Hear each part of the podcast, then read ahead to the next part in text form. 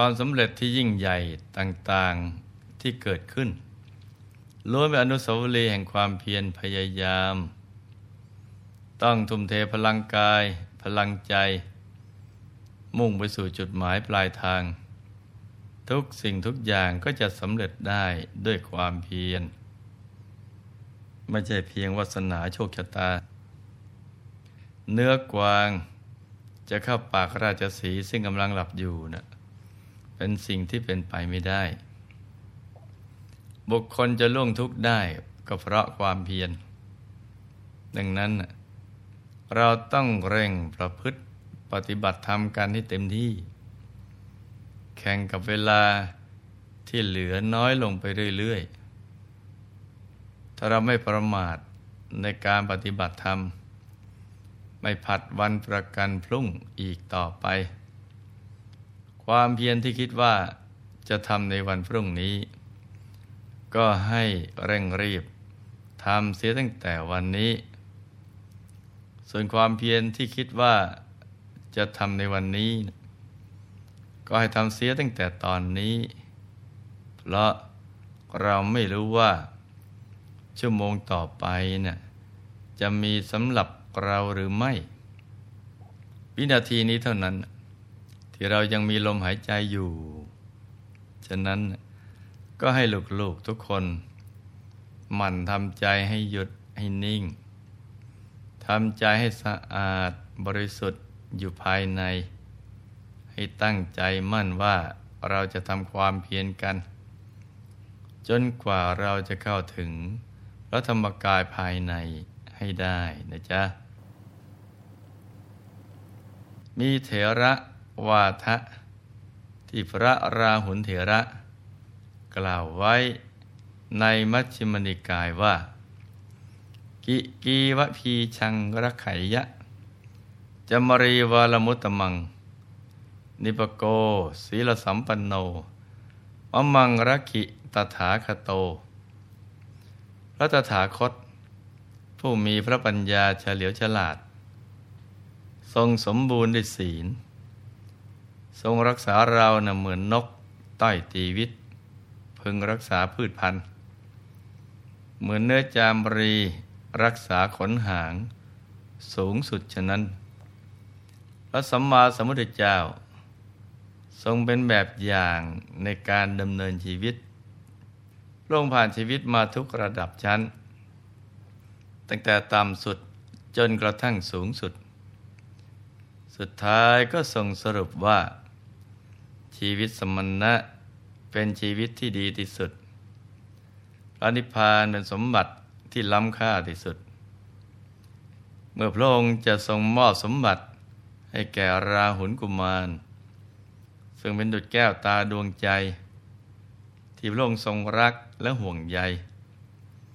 เหมือนดังจามรีที่รักษาขนหาง ยิ่งกว่าชีวิตของตน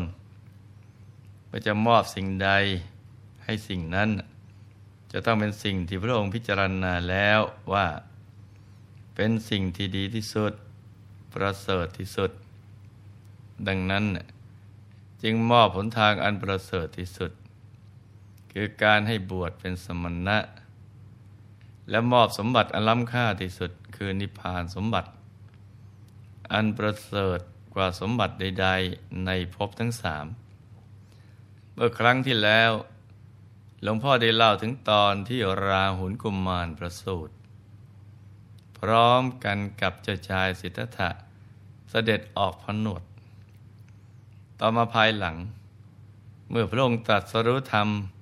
เป็นพระสัมมาสัมพุทธเจ้าแล้ว จึงได้เสด็จกลับมาโปรดพระประยุรญาติที่กรุงกบิลพัทประทับอยู่ที่นิโครธาราม ในวันที่เจ็ดพระองค์เสด็จไปยังพระราชนิเวศของพระนางพิมพา พระนางจัดแจงให้ราหุลกุมาร ทรงเสื้อผ้าอาภรณ์แล้ว จึงให้พระกุมารเข้าไปเฝ้าพระบรมศาสดาโดยการแนะนำผู้เป็นพระบิดาว่า ลูก เจ้าจงดูสมณะ ผู้มีภิกษุหนึ่งหมื่นรูปแวดล้อม ทรงมีสีดังทองคำมีรูปกายดังพรมนั้นเถิด สมณะนี่แหละเป็นพระบิดาของเจ้า ในเวลาที่พระบิดาของลูกประสูติได้มีขุมทรัพย์ใหญ่ปรากฏขึ้น แต่ว่าเมื่อพระบิดาของลูกเสด็จออกผนวดแล้ว ขุมทรัพย์ใหญ่เหล่านั้น ก็ได้อันตรธานไปแล้ว ลูก จงไปกราบทูลขอมรดกนั้นกับพระบิดาเถิดว่าแล้วพระนางก็ซักซ้อมคำพูดให้ราหุลกุมารว่าข้าแต่พระบิดาหม่อมฉันเป็นกุมาร เมื่อดาพิเศษแล้วก็จะได้เป็นพระเจ้าจากักรพรรดิหม่อมฉันมีความต้องการทรัพย์สมบัติ ขอพระบิดา โปรดประทานสมบัตินั้นแก่หม่อมฉัน เพราะว่าบุตร ย่อมเป็นเจ้าของทรัพย์สมบัติที่เป็นของบิดา พระกุมารได้เข้าเฝ้าพระผู้มีพระภาคเจ้า ตามพระดำรัสของพระมารดา ครั้นเสด็จถึงที่ประทับแล้ว พอถวายบังคมเสร็จเท่านั้น ความรักเหมือนดังบุตรทั้งหลายรักบิดา ก็เกิดขึ้นในหัตถ์ไทยของพระกุมาร ทรงร่าเริงยินดี กราบทูลว่า ข้าแต่พระสมณะ ร่มเงาของเสด็จพ่อนะเป็นสุขอย่างยิ่ง และประทับยืนอยู่ใกล้กับพระพุทธองค์ พระผู้มีพระภาคเจ้า ครั้นกระทำพัฒกิจเสร็จแล้ว จึงทรงอนุโมทนาทาน จากนั้นก็เสด็จลุกจากที่ประทับเสด็จกลับไป ฝ่ายราหุลกุมาร ตามเสด็จไปร้อมกับทูลขอว่า ข้าแต่พระสมณะ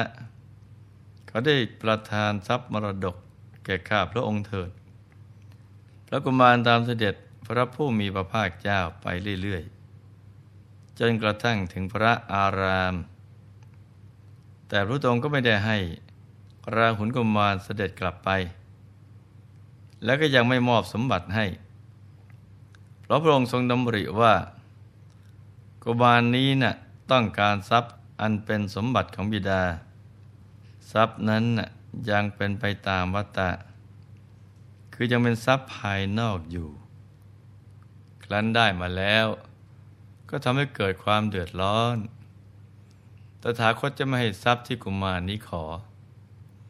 แต่จะให้อริยทรัพย์เจ็ดประการ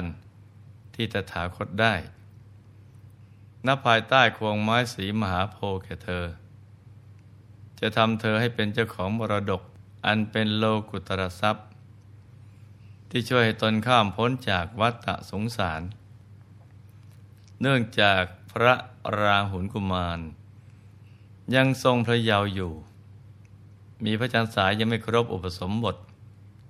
พระองค์จึงมีพุทธบัญชา ให้พระสารีบุตรเถระเป็นพระอุปชา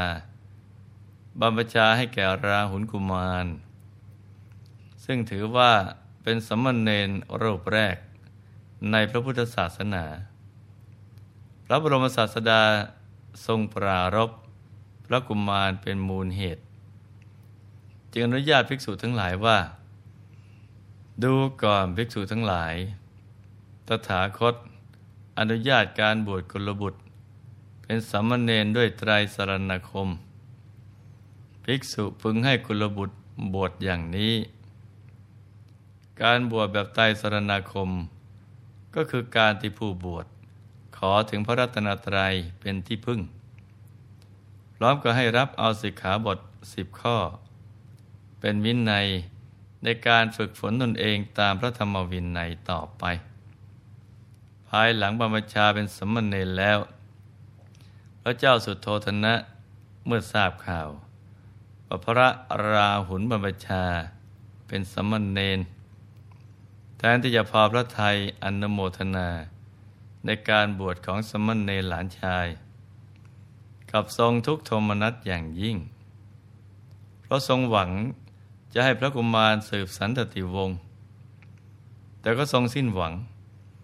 เมื่อก่อนเคยมุ่งหวังท่านพระนันทเถระ ซึ่งเป็นพระราชโอรส แต่ก็ทรงผิดหวังมาแล้วพระองค์จึงรีบเสด็จไปเฝ้าพระบรมศาสดา และทูลขอพรว่า หม่อมฉันขอประทานพระบรโอกาส ขออย่าให้พระคุณเจ้าทั้งหลาย บวชกุลบุตรที่มารดาปิดายังไม่ได้อนุญาตเลยพระเจ้าค่ะ พระองค์ทรงรับคำและแสดงธรรมโปรดพระราชบิดา ให้คลายความกังวลใจในเรื่องราชบัลลังก์เมื่อจบพระธรรมเทศนา พระเจ้าสุโธธนะ ก็ได้บรรลุธรรมเป็นพระอนาคามี จากนั้นจึงเสด็จกลับไป พระพุทธองค์ทรงปรารบราหุลสมณเณรจึงมีพุทธบัญญัติว่า ดูก่อนภิกษุทั้งหลาย กุลบุตรที่มารดาบิดาไม่อนุญาต ภิกษุไม่พึงบวชให้ ภิกษุรูปใดบวชให้ ต้องอาบัตทุกกฎเมื่อสมณเณรบวชแล้ว แม้มีวัยได้เพียงเจ็ดขวบ แต่ก็ได้ตั้งใจประพฤติปฏิบัติตามพุทธโอวาทเป็นอย่างดี ครั้งหนึ่งพระองค์ได้ให้โอวาทแก่สมณเณรว่า ราหุลเธอจงรักกามคุณห้า มีรูปเป็นที่รักใคร่พอใจ เธอได้ออกบรรพชาด้วยศรัทธาแล้ว เธอจึงทำทุกข์ให้หมดสิ้นไป จงคบแต่มิตรที่ดี อยู่ในเสนาสนะอันสงัด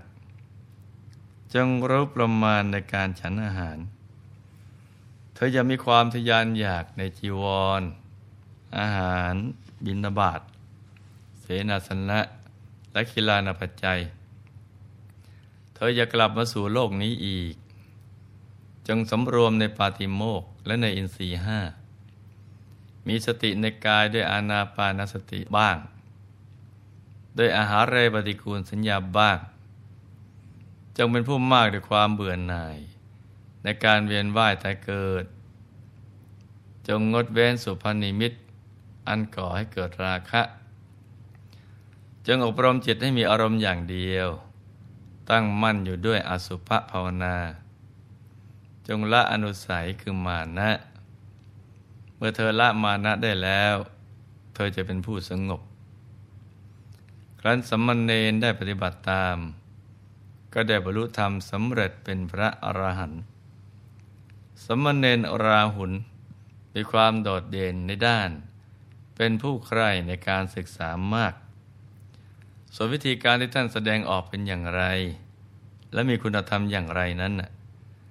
เราก็คงต้องมาติดตามกันต่อในวันพรุ่งนี้นะจ๊ะสำหรับวันนี้ เราจะเห็นได้ว่า ชีวิตสมณะนั้นเป็นชีวิตที่ประเสริฐที่สุดในสังสารวัฏเป็นเส้นทางที่สงวนไว้เฉพาะผู้มีบุญเท่านั้น จึงจะได้โอกาสอันประเสริฐเช่นนี้ สมบัติใดที่ว่าเลิศในภพทั้งสามแต่ก็เทียบกับชีวิต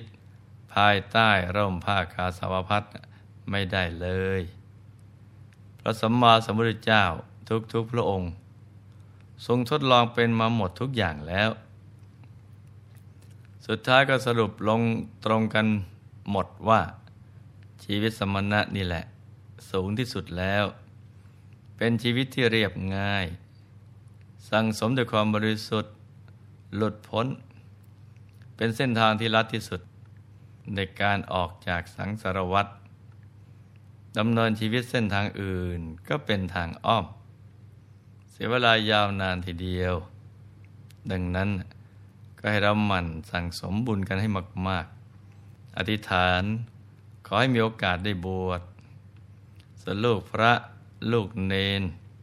ก็ให้ภาคภูมิใจว่า เรานำมาถูกทางแล้ว ให้ตั้งใจทำพระนิพพานให้แจ้ง กันให้ได้ทุกๆคนนะจ๊ะ ในที่สุดนี้ หลวงพ่อ ขอมหน่วยพร ให้ทุกท่าน มีแต่ความสุข ความเจริญรุ่งเรือง ให้ประสบความสำเร็จในชีวิตในภารกิจ หน้าที่การงาน และสิ่งที่พึงปรารถนา ให้มีมหาสมบัติจักรพรรดิตักไม่พร้องบังเกิดขึ้น